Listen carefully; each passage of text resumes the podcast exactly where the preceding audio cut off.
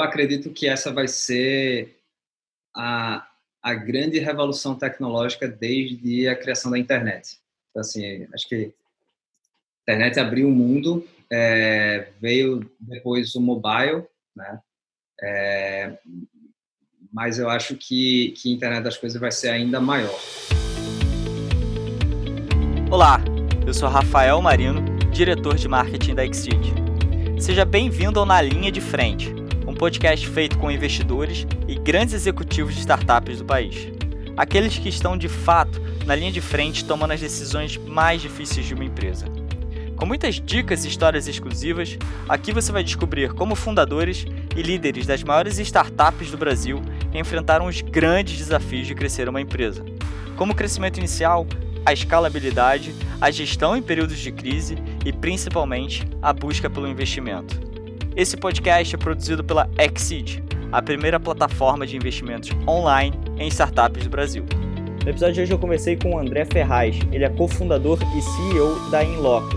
O André, cara, é aquele tipo de empreendedor que você sabe que veio do futuro, com uma visão brilhante de longo prazo, criou uma empresa pensando em 20 anos para frente e teve que ir ajustando seu modelo até conseguir chegar perto dessa visão. Bem, o episódio é sensacional entender um pouquinho mais sobre as inovações que estão por trás da Inloco e como ela está chegando perto do futuro, a preocupação com os dados e privacidade que vai acontecer muito forte agora com a implementação do 5G e internet das coisas. Bem, espero que você curta esse episódio. Aproveite. André, puta prazer ter você aqui com a gente. Como eu te falei, é, eu já acompanho a Loco há muito tempo, acho brilhante a ideia por trás da empresa. É, temos aqui também presente o nosso diretor de investimentos, nesse papo o Anthony McCartney, é, Olá, que, que vai falar um pouquinho, que vai poder se aprofundar um pouquinho mais nessa área de, de financeiro, de investimentos. Então, muito obrigado pela sua participação. É, fazendo uma rápida introdução aí do André. O André fundou a Enloco, ele é um empreendedor Endeavor. Isso começou lá atrás, lá na faculdade, na Faculdade de Ciências de Computação na Universidade Federal de Pernambuco, onde você teve a ideia de inspirado na teoria da computação ambíqua, né? Que a gente vai falar um pouquinho mais sobre o que, que é isso. E aí você acabou fundando junto, cofundando junto com seus sócios a empresa de tecnologia em loco que fornece inteligência a partir de dados de localização. Cara, super prazer. Fala um pouquinho mais sobre você aí e sobre o nascimento da, da Inloco. Beleza. Bom, é, o nascimento da Inloco se deu em, em algumas fases na verdade. Profissionalmente, eu, eu fui muito influenciado pelo meu pai. Né? Meu pai ele é professor de ciência da computação é, e, e, foi uma das pessoas aí que trouxe a internet para Recife, né? É, então, eu acabei tendo acesso muito cedo e, e, e, também um acesso privilegiado, né? Porque meu pai ele me trazia muito conhecimento do que estava acontecendo aí na, na academia sobre computação e enfim, eu me apaixonei pelo tema, fiquei super curioso. É, só que eu acabei indo para um caminho talvez um pouco diferente do que ele planejava, que era é, eu acabei gostando mais de quebrar as coisas do que construir. Então acabei me, me metendo muito mais na, na parte de segurança e tal, e, e tentando aprender como, como, enfim, quebrar os sistemas hackeados, etc. É, e e um, um, um uma coisa que surgiu assim, um pensamento surgiu muito cedo, né, quando eu ainda era criança, devia ter uns 10 anos, foi de como é fácil quebrar essas coisas, né? É, e, e, e, eu pensava assim, pô, se, se, eu aqui como uma criança não conseguindo quebrar esse negócio, é, isso vai dar muito errado. Esse era o pensamento. Né? E foi aí que, que eu decidi fazer computação. É, então, enfim, de lá para frente foi estudando e aprendendo e, e, me aprofundando no tema. Até que na faculdade, é, meu pai me introduziu para o, o tema da computação ubíqua, né? É, que, que é um conceito que assim fala sobre o momento em que a computação desaparece, né? no sentido de ela vai estar tão presente em todas as coisas, né, em todos os objetos, em todas as situações da nossa vida, que a gente vai até deixar de percebê-la. É, isso é fantástico, porque isso vai trazer um nível de automação muito grande para a nossa vida. Só que por conta da minha é, ida para o lado é, de, de querer quebrar as coisas, comecei a pensar justamente quais eram as consequências negativas dessa história. E aí uma coisa que ficou claro foi o seguinte: no momento em que a gente tiver é, esses esses computadores em cada objeto ao nosso redor, né, esses computadores vão ter sensores e esses sensores vão estar coletando informações ali sobre o nosso comportamento e tudo mais. E esses dispositivos eles vão ser muito mais frágeis do ponto de vista de segurança porque eles têm menor capacidade computacional. Então, a consequência negativa dessa, dessa coisa toda seria muito em relação à nossa privacidade. Né? Porque, enfim, a superfície de contato para ataques seria muito maior, é, os dados da gente né, e do nosso comportamento estariam muito mais disponíveis e distribuídos através de diversas redes de dispositivos diferentes. Significava que se a gente perder o, o, a nossa privacidade nessa fase em que a computação vai controlar tantos aspectos da nossa vida, isso significa que a gente poderia perder controle da nossa vida. Certo? E aí essa, essa ideia foi o que, é, enfim, foi a provocação para a gente começar a pensar nessa empresa. Né? É, só que tinha uma série de desafios. Primeiro que era um, um, um, um problema que estava muito lá na frente. É, segundo que ia levar, ia, ia ter uma necessidade muito grande de investimento para poder solucionar um problema tão, tão complexo. Né? É, e éramos estudantes universitários. Né? Então, é, enfim, a gente começou a pensar e quebrar a cabeça de, de, como é que a gente poderia resolver esse problema, até que veio a ideia de utilizar localização. Né? É, e a ideia de lo localização foi baseada em duas coisas. Primeiro é, essas interações com esses dispositivos de internet das coisas vão acontecer em locais físicos, enfim, o tempo todo, né? Então, para você interagir com esses dispositivos ao seu redor, você vai precisar saber a localização exata ali daquele usuário para poder conectar esses dispositivos. Esse foi o primeiro pensamento. O segundo foi que, é, do ponto de vista de segurança e, e privacidade, né, o ideal é que a sua interação com esses dispositivos, ela, por um lado, lhe identificasse, né, do ponto de vista de entender seu comportamento, entender seus hábitos, suas preferências e conseguir responder para você de maneira personalizada, mas por outro lado, não revelar a sua identidade real, né, ou seja, seu nome, seu CPF, seu telefone, para esses dispositivos. Né?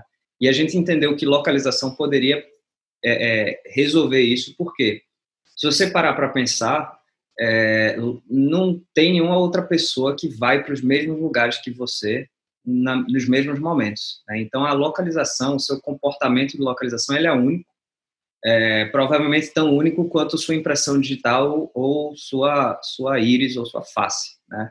Então, isso serve como uma forma de biometria, só que é uma biometria que não precisa estar associada a quem você é na sociedade, né? diferente de outras biometrias que não tem como você cortar o seu dedo e, e virar outra pessoa. É, por conta disso, a gente entendeu que localização poderia é, é, ter um papel importante, tanto do ponto de vista de criar uma forma nova de autenticar esses usuários nessas redes, né, como também de criar uma forma de reconhecer esse usuário que está voltando, por exemplo, e já responder para ele de uma forma mais inteligente. É, então, esse foi o, o, a ideia que criou a Inloco. Ou seja, é uma visão assim extremamente de longo prazo do que viria a acontecer, né?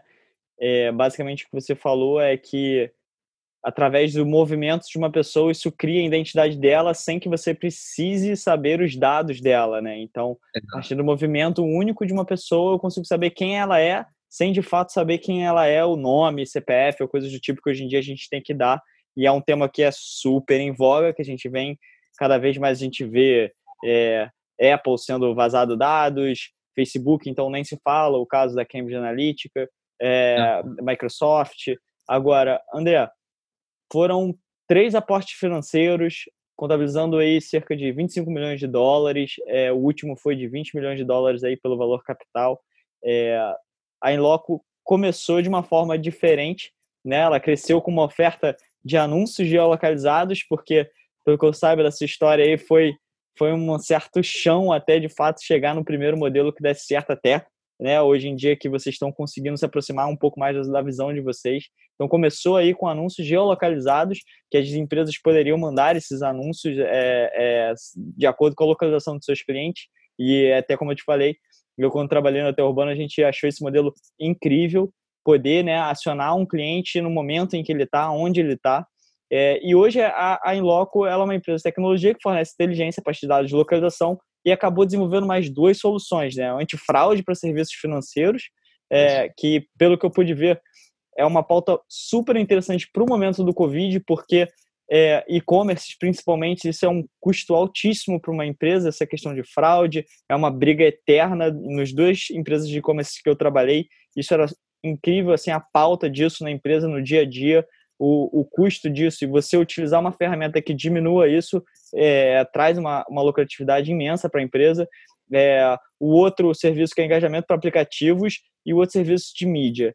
Explica um pouquinho para a gente como é que foi a questão da batalha pelo Product Market Fit, encontrar esses, esse primeiro modelo e depois acabar pivotando desenvolvendo outros modelos.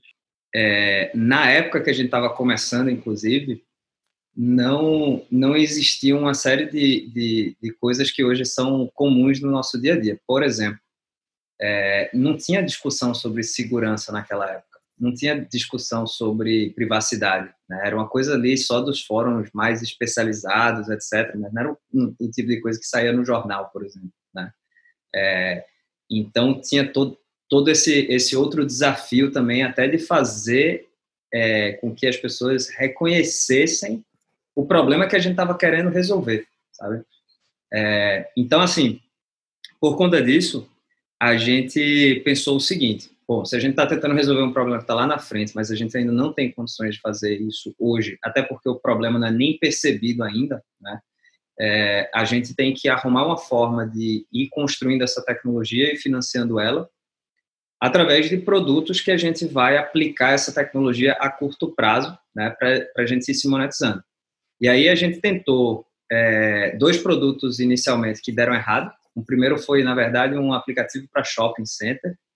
Deu completamente errado, a gente passou mais de um ano aí desenvolvendo isso, tentou vender para tudo que era shopping no Brasil. É, depois a gente fez uma, uma, um outro produto que era uma plataforma para desenvolvedores de apps, é, para eles utilizarem essa tecnologia de localização e de mapeamento. Né? Então era mais voltado para, tipo, sei lá, você vai fazer um app de um museu. Aí você usa a nossa tecnologia e você consegue criar um mapa indoor do museu e fazer as pessoas se guiarem lá dentro e tudo mais para não precisar mais ficar carregando aqueles papeizinhos ou botando fone de ouvido. É, até que a gente, até numa tentativa meio desesperada, porque o, o dinheiro do nosso primeiro primeiro round é, ele estava acabando, né? A gente tinha mais alguns meses aí é, e a gente tinha que criar um produto novo. É, a gente teve uma conversa, inclusive com o player do e-commerce, e nessa conversa com o player do e-commerce ele falou, pô, seria muito legal é, se eu conseguisse anunciar para pessoas que estão indo nas lojas físicas que concorrem comigo. Isso aí parece ser poderoso, vamos fazer. Aí gente foi, parou tudo na empresa, construiu esse produto, é, e para vocês terem uma ideia, quando a gente estava prestes a lançar esse produto, a gente tinha dois meses de caixa. E Caramba. esses dois meses de caixa que a gente tinha era o dinheiro para a gente conseguir pagar a rescisão dos funcionários e tal. Ou seja, a gente precisava fechar a empresa ali. É. Aí, assim, a gente resolveu arriscar tudo e falar: não, vamos fechar a empresa, não, vamos lançar esse negócio e vamos ter que faturar e, e, e pagar as contas. Parece milagre, mas é, dois meses depois a empresa estava lucrativa. Isso era ali final de 2014 e ela veio veio crescendo de maneira sustentável desde então.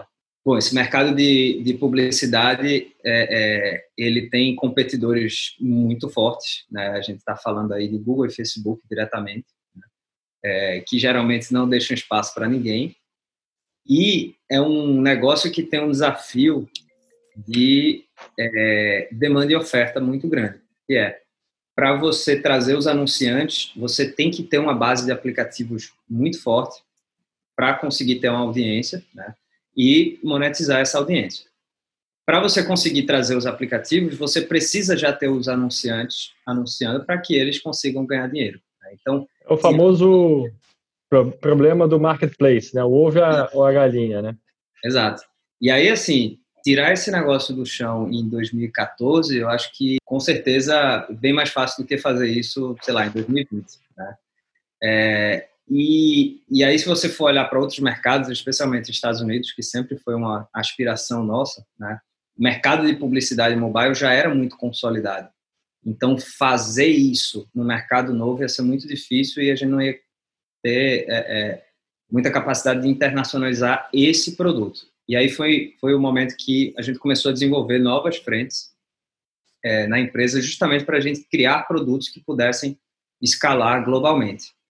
E aí foram produtos justamente que tinham uma, um alinhamento mais forte com a nossa visão. Um produto de personalização, né, que é esse, é, onde o, o, app ele usa essa tecnologia para falar com o usuário dele, né, e, e, aí ele consegue mandar notificação push baseada em localização, ele consegue personalizar o conteúdo do aplicativo com base no, nos hábitos do usuário, né, e ele tem acesso a um analytics ali, onde ele consegue ver é, como a base de usuários dele se comporta. Então, esse, esse produto a gente começou a desenvolver em 2017 e lançou é, só em 2019, porque foi um produto bem, bem grande, digamos assim, da gente Complexo, né? E o outro foi esse de é, antifraude, né? é, que também começou a ser desenvolvido na mesma época. Né? Então, foram meio que duas apostas paralelas que a gente botou para rodar. É, e esse de antifraude é, partia justamente desse conceito inicial de criar uma identidade digital baseada no comportamento de localização né, e que ela não fosse associada à, à real identidade do usuário. É, e aí a gente também, enfim, desenvolveu esse, esse produto para ajudar a combater fraudes com um, um novo olhar. Né? O, nossa visão sobre o mercado de antifraude e soluções de segurança é que é, a grande maioria das coisas que estão disponíveis foram criadas para desktop e adaptadas para mobile, mas elas não é, é, tiram vantagem do grande diferencial que o mobile tem, que é todos os sensores né, que, que, que esse dispositivo tem de movimento. Explica um pouquinho mais sobre a tecnologia em si, porque muita gente tem dúvida do tipo, cara, qual a diferença então de um, da tecnologia da Inloco para um GPS? né? É, eu acho que você tem muito a falar sobre isso, sobre os ganhos que tem a tecnologia da Inloco, que me lembra muito o livro do Peter Thiel, que ele fala sobre quando você criar uma empresa, crie com vantagens assim dez vezes maiores do que qualquer competidor. É, e vocês acham que a, que, a, que, a, que, a, que a vantagem competitiva é muito maior que isso em termos de tecnologia. E se você puder só dar alguns exemplos de aplicabilidade dessas soluções, como de fato acontece ali, para as pessoas poderem ter um pouquinho mais de, de contexto. Perfeito. É, bom, sobre a tecnologia, é, primeiro, por que a gente resolveu criar uma tecnologia proprietária de localização? É, voltando lá atrás no conceito inicial de conectar você com os dispositivos de, de internet das coisas ao redor, né? É, se a gente fosse depender do GPS, quando você chegasse num local qualquer é, o seu celular ia conectar com todos os dispositivos presentes naquele prédio e possivelmente naquela quadra em que você se encontra. Ou seja, seus dados iam para todo lado. Né? É, então a gente precisava criar uma tecnologia mais precisa que justamente entendesse o local exato ali onde você estava. Se você está dentro de um prédio, saber em que andar você está, em que sala você está, por exemplo. É, então a partir dessa necessidade, a gente começou a estudar como melhorar a precisão do GPS, etc. e tal, até que a gente acabou chegando à conclusão que não tinha nada muito bom por aí é, disponível, a gente ia ter que criar a nossa própria solução. É, como é que essa solução funciona?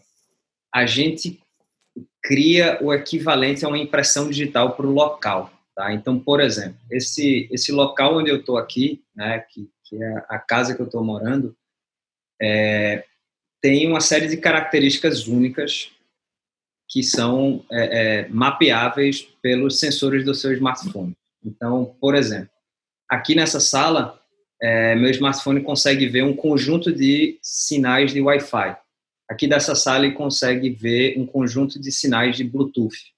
É, uma coisa que, que é meio, meio louca, mas, por exemplo, consegue até nosso smartphone consegue até detectar é, variações específicas no campo magnético da Terra em cada ambiente, né? porque a bússola ela, ela sofre uma distorção. É, então a gente começou a mapear todos esses sinais desses sensores né, e criar o que a gente chama de fingerprint do local. Né? É, e aí qual era o desafio? Beleza, mas como é que a gente vai fazer isso em escala? Né? E aí a ideia que a gente teve foi de embarcar essa tecnologia em diversos aplicativos, né? E aí os usuários desses aplicativos, à medida que eles vão visitando lugares e a gente vai vendo novos sensores, novas informações, a gente vai criando novas impressões digitais e mapeando o mundo inteiro. Né? Então a gente saiu mapeando o mundo inteiro, mapeando esses sensores e, e, e criando esses, esses ambientes. Né? Mas aí a gente tinha que trazer uma nova camada que era de entender o que esse lugar significava. Né? E aí a gente criou uma inteligência que ela consegue, por exemplo, prever é, e, e, e, entender a categoria daquele local. Então, por exemplo, se eu estou aqui é, todas as noites e, e, enfim, meu hábito de visitação é, é, X, a gente entende que isso aqui é uma residência. Né? É, se do outro lado da rua aqui tem um local onde as pessoas acessam com maior volume é, durante a hora do almoço e a hora do jantar, a gente assume que aquilo é um restaurante. E aí o sistema ele vai aprendendo automaticamente, né? e, e aí ele começa a buscar na internet, por exemplo, coisas como qual é o restaurante mais próximo dessa localização? Esse aqui. Ah, tá. Então esse, esse restaurante aqui do outro lado da rua é esse local que a gente acabou de descobrir.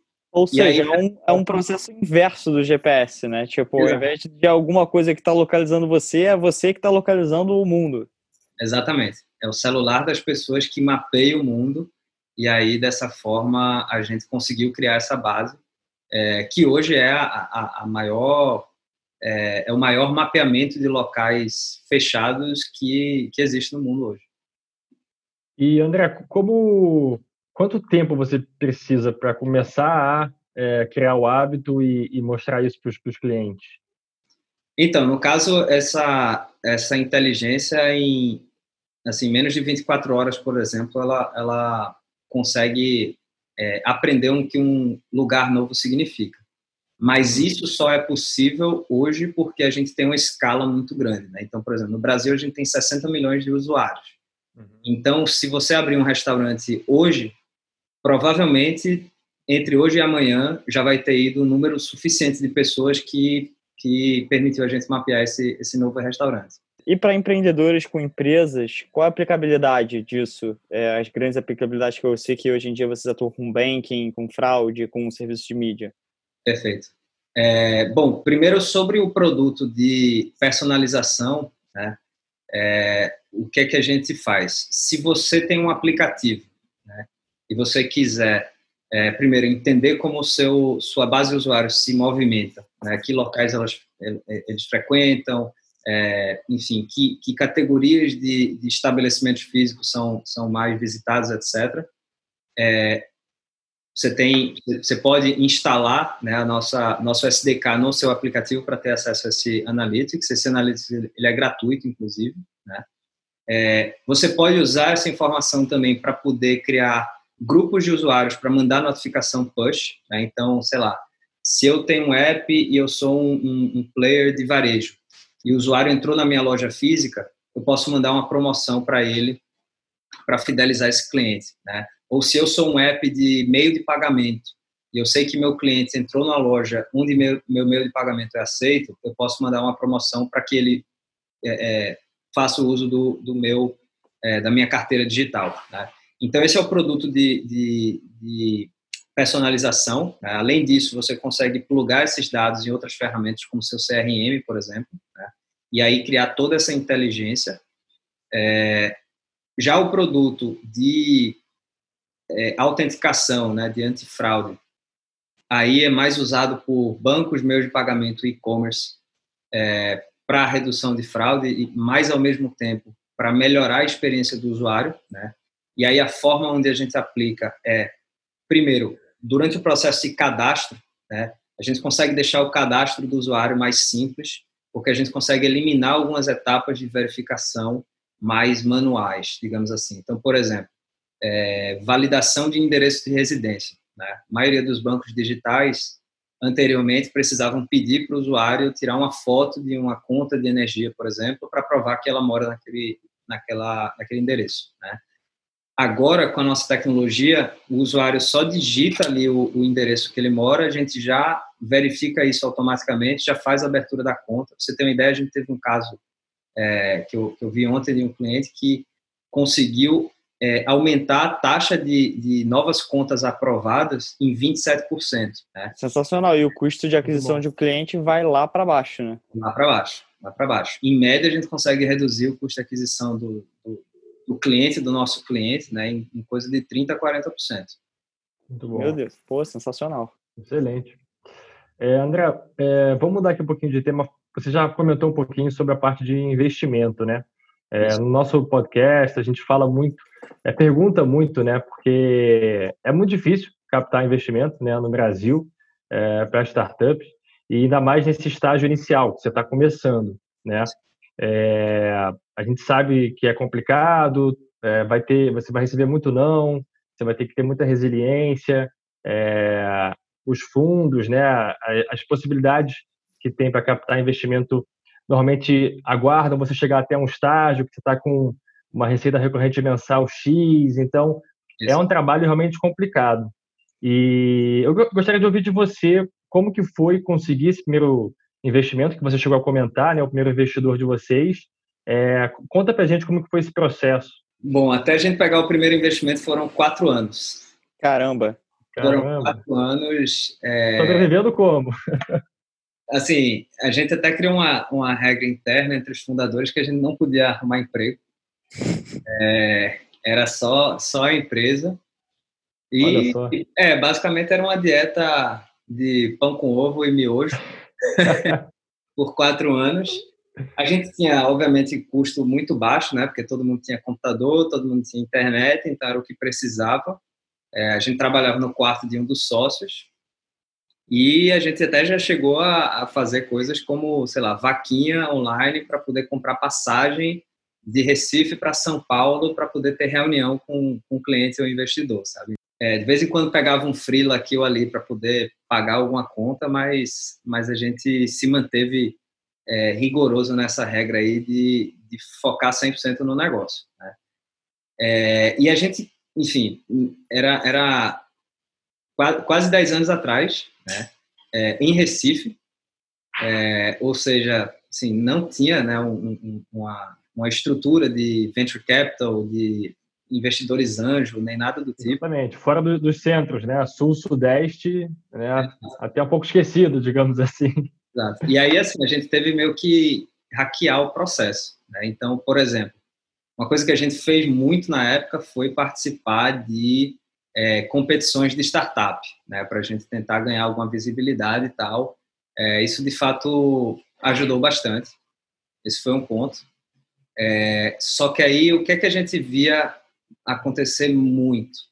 É, o interesse inicial de investidores era geralmente muito bom, é, mas quando começava a, a, a, se aprofundar um pouco mais no, no que a gente estava fazendo, é, alguns desafios. Primeiro de tudo, a gente não faturou nada no começo da empresa, porque a gente não tinha um produto comercial de fato, a gente tinha ali uma tecnologia e uma visão de longo prazo. E a gente não estava copiando ninguém. Então, assim, o feedback que a gente recebia da maioria dos, dos investidores anjo e, e fundos que a gente falou no começo foi quem, quem é que está fazendo isso nos Estados Unidos ou em outro país? Pô, não tem ninguém fazendo isso. Ah, então quer dizer que ninguém validou essa ideia ainda. É, ninguém validou essa ideia ainda. Pô, então, beleza, não vou, não vou arriscar nesse nível não. Aí, pô, beleza, é, se, se, se, isso é, é, venture capital, então é, é risco, né? Exatamente. vamos, vamos, vamos seguir assim. Então foi, foi muito não que a gente levou é, até que numa dessas competições de, de startup, é, a gente acabou conseguindo se classificar para uma aceleradora na Universidade de Stanford. Hum. E aí é, foi, foi engraçado que a gente estava numa conversa com, com um investidor na época do Brasil e nessa aceleradora que a gente foi participar é, em Stanford, a gente acabou conseguindo contato com o pessoal da Sequoia Capital. Tá. Quando eu falei esse nome para o investidor que estava conversando com a gente, aí foi a hora que ele resolveu botar o, o, cheque na nossa frente. Aí, beleza. Olha só. Mas só um detalhe, André, era investidor anjo ou você já estava falando com um investidor institucional, um fundo? Era institucional, na verdade foi um corporate, é, ah. E, e, aí teve uma, teve uma mudança grande aí, porque na verdade o, o investidor original da gente foi o Buscapé, hum. É, na mesma época que estava rolando aquelas competições, Buscapé, é, Sua Ideia Vale um Milhão, etc e tal, a gente meio que é, entrou na, na, naquela fase, mas, mas num, num deal um pouco diferente. Né? É, só que depois de um tempo, a gente acabou fazendo uma troca do acionista que deixou de ser o Buscapé, passou a ser a Naspers, que era dona do... Comprou o Buscapé, né? Isso. É. Sul-africana Naspers. Exato. Exato.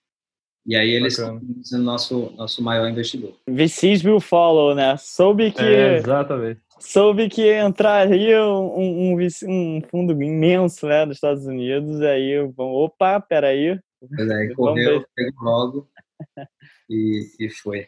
Vocês tiveram é, um relacionamento, né, é, com o investidor, é, onde o investidor buscava já resultado a mais curto prazo, né, o lucro da, da empresa. É, como que foi é, durante essa época aí o estresse? Como vocês conseguiram manter o foco em realmente fazer com que o negócio dê certo? Né? Essa, esse momento aí onde o investidor exige uma coisa a mais curto prazo e vocês estão tentando fazer um negócio de muito longo prazo. Como que foi casar isso aí com o investidor? Foi muita briga, viu?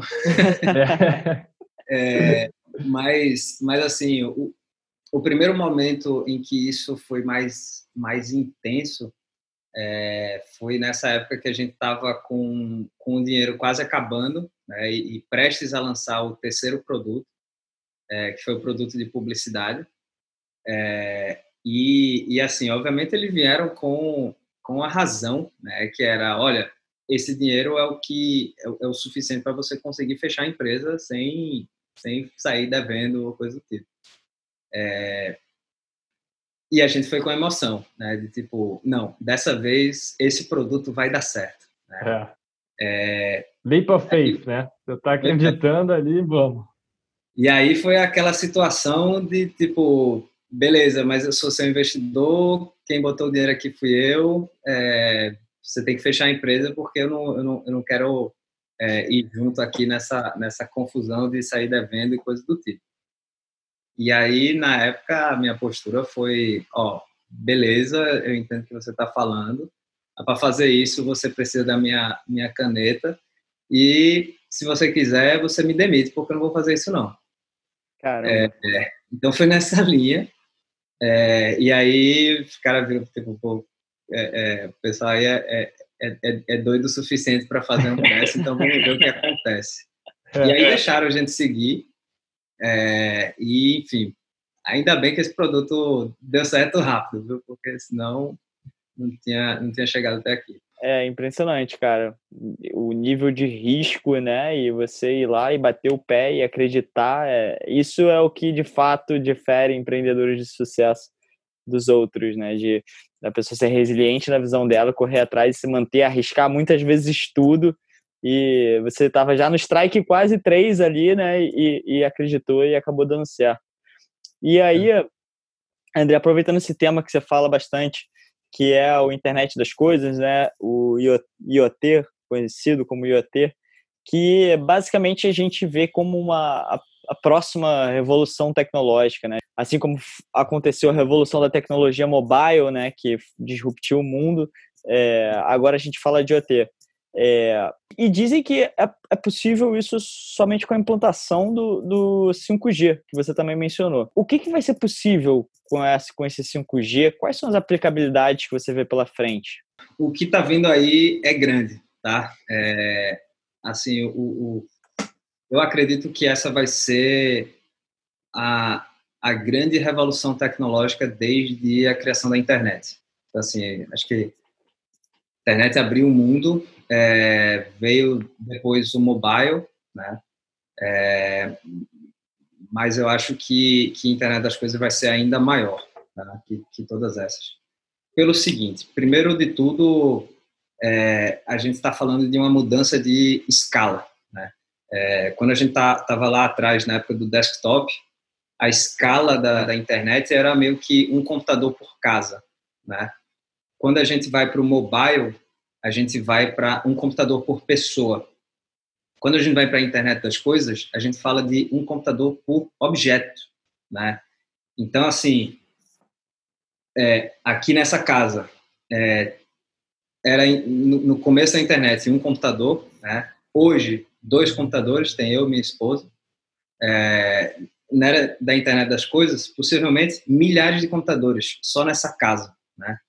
É, então, assim, a gente está falando de um patamar completamente diferente. O, o, o, tamanho do mercado de internet, ele vai provavelmente se tornar algo muito próximo do tamanho da economia global, tá? Porque a gente está falando de absolutamente tudo sendo controlado a partir de um dispositivo conectado. Eu não estou falando só de casa, né? Estou falando de casa, de indústria, de comércio, de todos os setores da economia, eles vão ser disruptados pela internet das coisas. Né?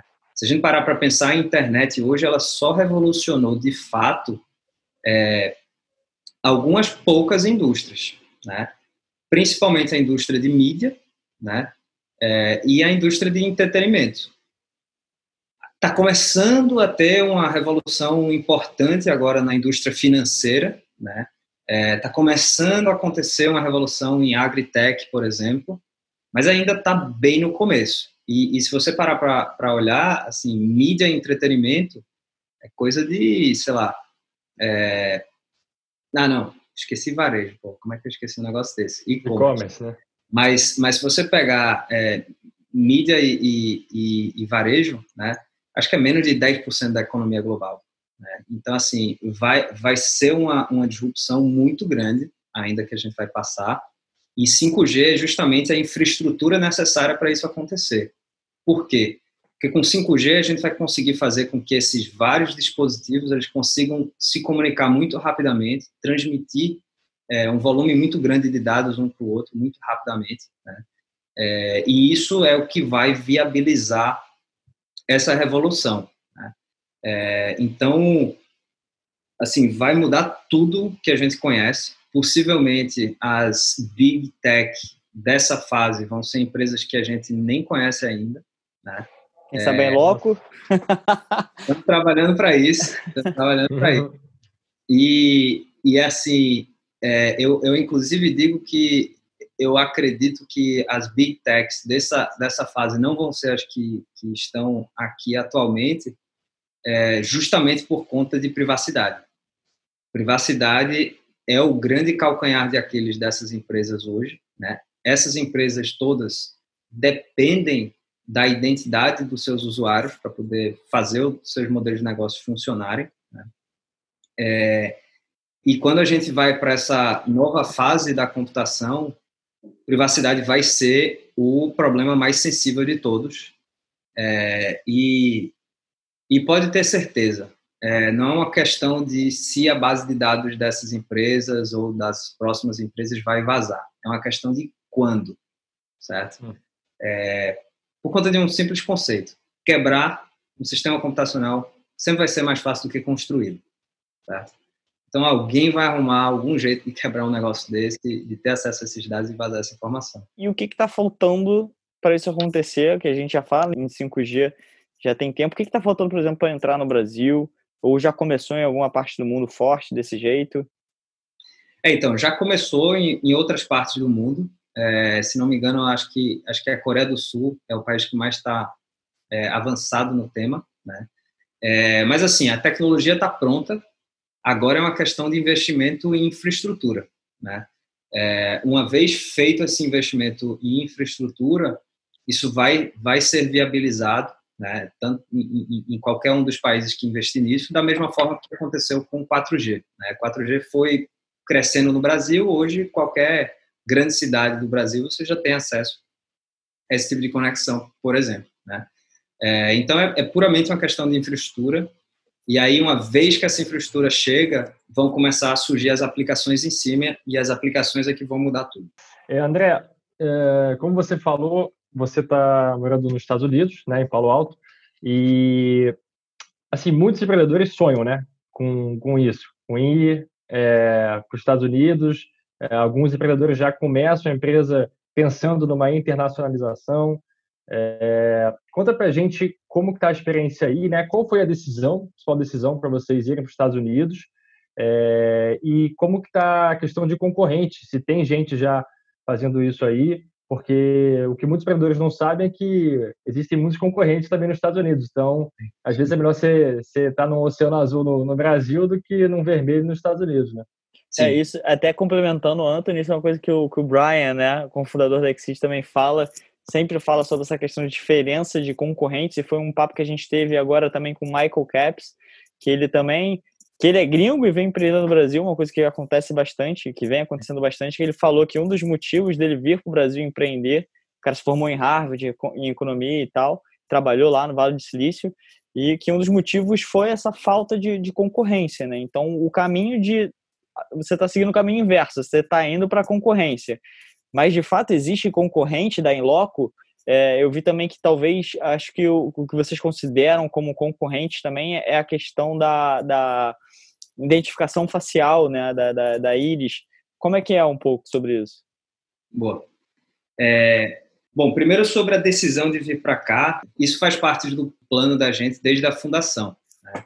É, então, quando a gente estava lá no começo, né, com aquela ideia de, pô, a gente quer ser a plataforma de tecnologia da computação Bico, a gente quer ser a empresa que vai é, resolver os desafios de segurança e privacidade na era da internet das coisas, etc., a gente entendia que para fazer isso a gente tinha que ser uma empresa global, porque a gente tinha que ser uma empresa de plataforma. Então, por conta disso, sempre teve no nosso plano. Foi por isso que em 2017, por exemplo, a gente começou a criar os produtos mais alinhados com a com a visão de longo prazo e que a gente pudesse internacionalizar. E agora, a gente tendo esses produtos mais maduros e testados no Brasil, a gente está vindo para cá é, para, enfim, fazer essa, essa entrada no mercado americano. Sobre a experiência de, de vir para cá, é impressionante mesmo, assim, no, no, no, Vale do Silício se respira tecnologia, né? É, então, todo canto que você vai, você vê, sei lá, você vai numa cafeteria, você vê que tem lá um, um, um empreendedor com um computador aberto, fazendo um pitch para um VC. Assim, é, isso é cena do, do dia a dia aqui. Né? Uhum. Isso, é, isso é muito legal. É, outra coisa que está sendo muito, muito boa é que, como a gente está montando o time, né, e a gente está indo atrás de é, contratar pessoas, etc., é impressionante o nível de profundidade é, que muitos dos profissionais aqui têm, obviamente os profissionais mais sênior, né, é, nos, nos problemas né, que a gente está tentando resolver. Então, assim, se você quer contratar uma pessoa que tem especialidade XYZ naquele problema específico, aqui você consegue encontrar fácil. É, e agora a gente trazendo uma galera para o nosso time que já rodou, já fez IPO, já vendeu empresa por bilhão de dólares, etc. e tal, e, e poder juntar né, essas cabeças no mesmo time está sendo sensacional. É, mas óbvio que tem os seus custos, né? Não é nada barato, assim, é, é, é um lugar muito caro, os salários são muito altos. É, uma coisa que você tem que ter em mente é que o seu padrão de vida vai ter que diminuir, você não vai conseguir manter o mesmo padrão, porque aqui é muito caro. É, então tem esses, tem esses outros lados, mas ao mesmo tempo né, a, a oportunidade é gigante. Aqui você encontra os maiores clientes possíveis, por exemplo, para um produto como o nosso, estão aqui. É, eles pagam em dólar, então faz uma diferença nesse momento que a gente está. Né? É. então, enfim, tem, tem esses aspectos. E aí, sobre a questão de concorrência, né, é, temos para produtos diferentes. Então, por exemplo, para o produto de, de, publicidade, a gente resolveu nem trazer ele para cá, justamente porque a concorrência é muito forte. É, apesar de não ter nenhuma empresa aqui nos Estados Unidos que tem uma tecnologia de, de localização como a nossa, né, para o, o, caso de uso de publicidade, essa super precisão, ela não é tão valorizada assim pelo cliente. Né? O GPS, muitas vezes, ele é suficiente para o cliente, então tem uma porrada de empresa aqui que usa GPS para entregar publicidade e está crescendo bem. É, valeria a pena a gente, a gente entrar nessa briga?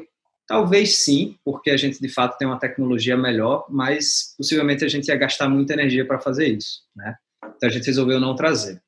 Já do produto de personalização para os aplicativos, existe uma concorrência, mas ela não é tão grande, os players não são tão fortes.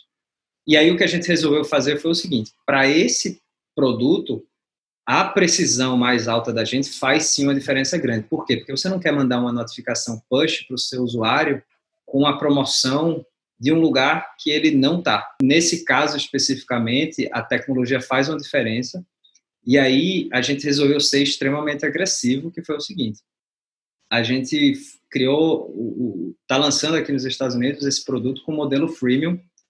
É, então, na realidade, a gente tornou o produto gratuito. E aí a gente tem apenas uma funcionalidade desse produto que a gente está cobrando por ela, que a gente entende que é a funcionalidade mais premium, é, que é a capacidade de você integrar os nossos dados no seu CRM. Isso aí a gente ainda cobra, mas para você ter o Analytics é de graça, para você mandar notificação push é de graça, e é isso que os outros players aqui nos Estados Unidos estão fazendo. Então a gente está chegando nos clientes todos e falando: olha, você tem um produto melhor, porque a tecnologia de localização é 30 vezes melhor que o GPS, e está de graça.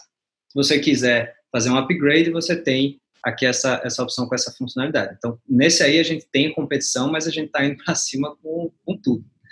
E, finalmente, no produto de, de é, antifraude e segurança, aí a gente não tem competidor. A gente não tem ninguém aqui nos Estados Unidos que está fazendo nada parecido, é, nem no resto do mundo.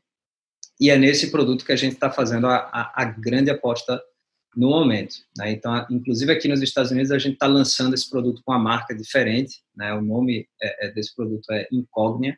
Né?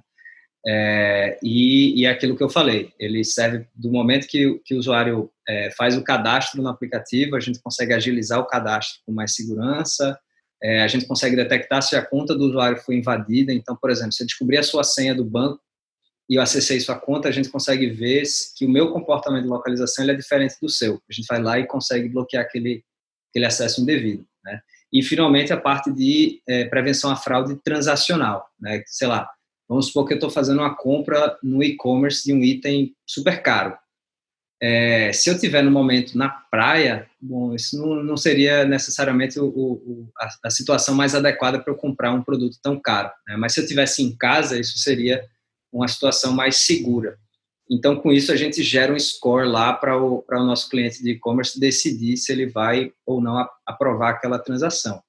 É, então, nesse produto não tem ninguém fazendo nada parecido aqui e é por isso que a gente está botando todas as fichas nele aqui no, no mercado americano. Bacana, André. E, e o interessante é que você fez um, uma análise por produto, é, diferentemente que muita empresa faz expansão, mesmo que tenha um modelo escalável, sai expandindo de, da mesma forma. E muitas vezes um produto que funciona numa cultura não funciona em outra, concorrência é outra, e você até mudou o nome de produto por conta disso. E uhum. só, um, só um paralelo também, imagino que a, em termos de cultura deva ser interessante você entrar em outro país e manter a cultura original das pessoas, que, pelo que eu imagino, os americanos devem ser muito próximos à cultura da, da Inloco daqui, com essa, toda essa questão de visão de longo prazo, de hard working, de fazer acontecer sem pensar muito no lucro imediato, mas sim numa coisa mais futura. Sobre esse, como é que foi, brevemente, sobre esse ponto de cultura e, expansão? Bom, sobre cultura, está é, tá sendo bem interessante, é, porque a gente tem feito algumas mudanças na empresa, como, por exemplo, reunião interna agora é tudo em inglês, né? É, e aí já começa a dar aquele, daquele ar de, de empresa global, né? É, então, enfim, a gente começou a implantar umas coisas dessa, mas, mas de fato, assim, a gente sempre teve uma, uma cultura muito, como você falou, de visão de longo prazo, de, enfim, resiliência e, e, e tudo mais, é, que, que já está, é, é, é, algo muito forte aqui no Vale do Silício, né? É, então está sendo muito bom poder ter essa troca, trazer essas pessoas com essa experiência e o match da cultura está sendo muito muito positivo assim a, os times estão convivendo super bem é, e acho que muito por conta dessa mentalidade a gente se baseou muito na cultura do Netflix né? acho que que a cultura do Netflix foi o nosso grande grande exemplo né é, que é uma cultura muito de time, né? É uma cultura muito de, de é, que eles falam, né, de liberdade e responsabilidade. Então a gente também tem a mesma filosofia, assim, odeio a palavra regra, por exemplo, procedimento, coisa do tipo. A gente confia no bom senso das pessoas, né? A gente confia que a gente tem um time é, de, de, de, altíssimo nível e que elas vão saber tomar a decisão certa e que, enfim, são adultos e, e são maduros o suficiente para decidir o que fazer e, responsáveis pelas, pelas áreas ali que eles tomam conta. Né? É, então, acho que essa cultura bate muito com o, o que as pessoas do Vale já pensam. Então, assim, dada a pauta global de monitoramento de isolamento, que vocês estão atuando muito sobre a questão do Covid, né, governos estaduais começaram é, a fazer parcerias, pelo menos no Brasil, com, com empresas de telefonia, de monitorar as pessoas, e essa questão do isolamento, de saber o que está, se, tá se, se, se as pessoas estão de fato se isolando ou não. Isso até gerou críticas em termos de obtenção de dados, né? Teve empreendedores famosos aí do tipo, quem autorizou vocês a mexerem ou, ou a saberem onde eu tô e tal. E a, a Inloco criou um sistema que monitora é, é, essa adoção de, de isolamento social no país é, a partir dessa base que você falou de 60 milhões de, de, dispositivos móveis que vocês têm acesso em todo o Brasil. E vocês fizeram isso de forma gratuita para o governo até agora, já estão em mais de 20 estados é, com essa parceria e fazendo relatórios aí cartográficos, estatísticos, é, para inferir o percentual de quem está se deslocando ou não. E, obviamente, você já explicitou várias vezes que fica muito claro que a Inloco ela não é, coleta informações pessoais, e sim a tecnologia com base na localização das pessoas, é, com Wi-Fi, Bluetooth, GPS e, e, não tem nenhum acesso à identificação do celular. Como é que vocês fizeram isso? Como é que você enxerga hoje a questão do isolamento social no Brasil? Ao entender que, que esse vírus ele se espalha é, através do contato humano, né, e, e, e, que a gente tem uma tecnologia que consegue mapear o comportamento humano, a gente pensou, pô, então a gente consegue mapear onde o vírus está, como ele vai se espalhar, né? Então, é, a nossa iniciativa de, de, entrar nesse tema veio, veio disso. É, outra coisa que foi, foi relevante para motivar a gente a entrar nessa discussão, trazer essa solução, foi essa discussão de privacidade, né? É, que começou a surgir no mundo todo, pô, vai usar dado de operadora, o dado de GPS, o, o, etc e tal, para mapear por onde as pessoas estão indo. E assim, a gente está há 10 anos nessa, a gente sabe o quão difícil é anonimizar esse tipo de dado de localização. É, não é a anonimização padrão que você aplica aí para outros tipos de informação, porque localização muito facilmente pode levar à identificação da pessoa, né? Então, se você tem, por exemplo, é, um monte de ponto de localização de um usuário, você consegue inferir que ele mora aqui, trabalha aqui, você consegue descobrir quem é essa pessoa, né? Ou se essa, esse dado de localização desse usuário passou por uma clínica, por exemplo, de uma determinada condição de saúde, você pode inferir que essa pessoa tem uma determinada condição e se esse dado cai na mão errada, ela pode ter um emprego negado ou ter o plano de saúde é, é, negado, coisa do gênero. Né? Então é extremamente difícil trabalhar com dado de localização, é extremamente difícil fazer isso funcionar de maneira privada. E a gente já tinha essa infraestrutura onde a gente eliminou todos esses riscos, porque a gente já vem trabalhando nisso há muito tempo. E aí, quando a gente viu que muitas, muitos países e muitas empresas iam começar a utilizar esse tipo de dado, a gente pensou, pô, essa galera não sabe o quão difícil vai ser tornar isso privado de fato. Então, a gente tem que entrar e tem que mostrar como é que faz. Né? É, então, foi daí que a gente correu para fazer o, o, índice de isolamento social, que é, sozinho já conseguiu ajudar muito, né? Vários, vários governos conseguiram tomar decisões de como agir em relação a isso, de, de, de onde deveriam é, fazer ações de conscientização e coisas do tipo, mas sempre sem identificar um indivíduo, sempre é, é, trabalhando com grupos maiores, com regiões geográficas e coisas do gênero, é, impedindo que um, uma pessoa em particular fosse rastreada.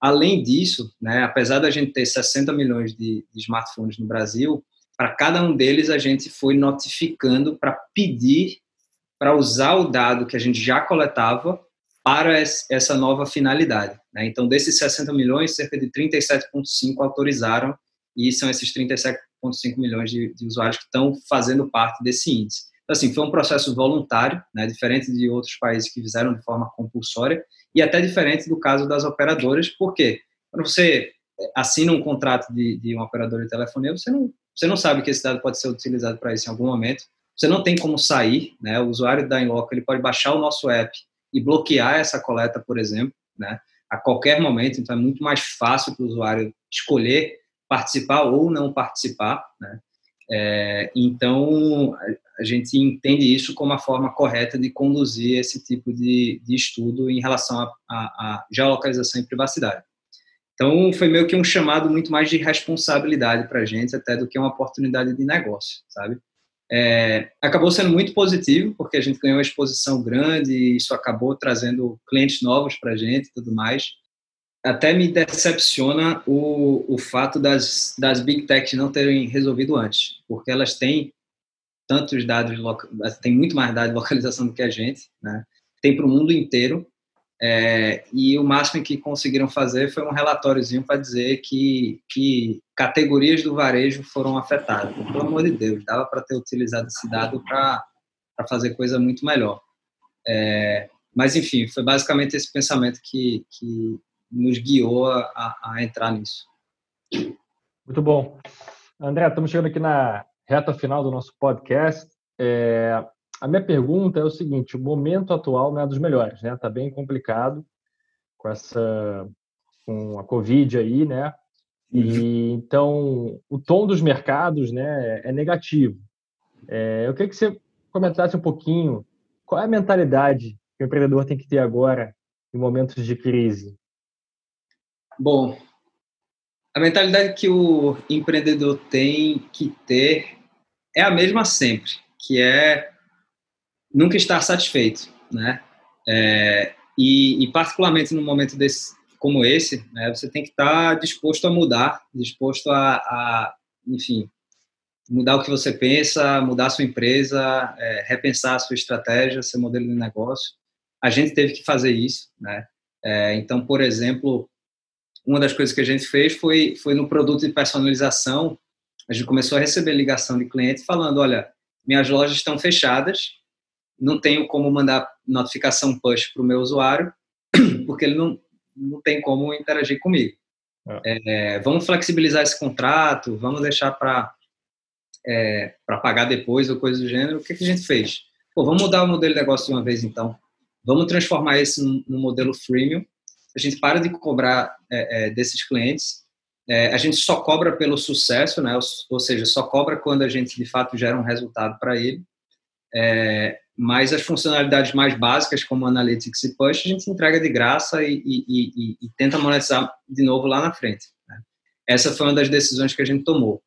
É, outra coisa que, que a gente fez, pô, a gente viu que o mercado de fraude começou a bombar. Por quê? Porque com Covid, todo mundo foi para e-commerce, todo mundo foi para mobile banking e a, a fraude vem junto. Né? Uhum. É, então, pô, tem um mercado bombando ali. A gente tem 80% das pessoas trabalhando no produto de, de, de personalização. Vamos virar. É, a gente deixa o produto de personalização de graça, deixa 20% das pessoas lá e pega 80% das pessoas e bota nesse negócio novo. Então, a gente tem uma pivotada geral na empresa agora. Está é, tá voltando a crescer, mas a gente teve que agir rápido, né? É. E aí, assim, o, o, então, a recomendação aqui principal seria, primeiro, é, pense rápido e haja rápido, é, e, e, e, não tenha medo de mudar, porque o mundo mudou junto. E, e, não adianta, assim, o que, o que dava certo antes não, não vai dar certo agora, e o que talvez não estava dando certo antes, talvez pode, pode ser que, que bombe nesse é. momento. Então, é é hora de arriscar. E o que está dando certo agora pode ser que não dê mais para frente, né? Então, sensacional, André. É, cara, última pergunta. Quais livros mudaram a sua vida aí, tanto pessoalmente quanto profissionalmente? Você indicaria para a galera que está te escutando? Bom, livros que mudaram minha vida. É, bom, primeiro eu vou falar um, um, artigo científico que mudou minha vida, é, que foi esse da computação ubíqua. Né? é, é muito legal. Ele, o, o, nome do artigo é O Computador do Século XXI, é, de um cientista chamado Mark Weiser. É, esse, esse foi, assim, ele basicamente descreve esse futuro da computação, é sensacional. É, além dele, é, tem, tem dois outros livros que, que eu acho até que talvez sejam, sejam meio batidos, mas eu gosto bastante.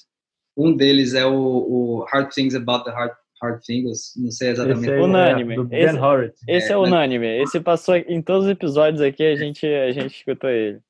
Porque é, é realmente a, a história de empreendedorismo, né? Assim, a gente vê, vê geralmente as, as coisas bonitas e tal, mas a gente não vê, por exemplo, esses casos aí como como o nosso, né? De passar quatro anos trabalhando de graça, de, de, de ter dois meses de caixa, precisar fechar a empresa e, e, arriscar tudo no lançamento de produto. Assim, isso aí é o nosso dia a dia, né? E, e eu acho que ver isso, né, de outros empreendedores é muito bom e, e infelizmente pouquíssima gente fala é, do lado duro das, das, das coisas. Né? É, e aí eu diria um terceiro é, que, que eu gostei muito sobre é, cultura, né, que é o, um livro sobre a cultura do Netflix, é, chamado Powerful. É, ah.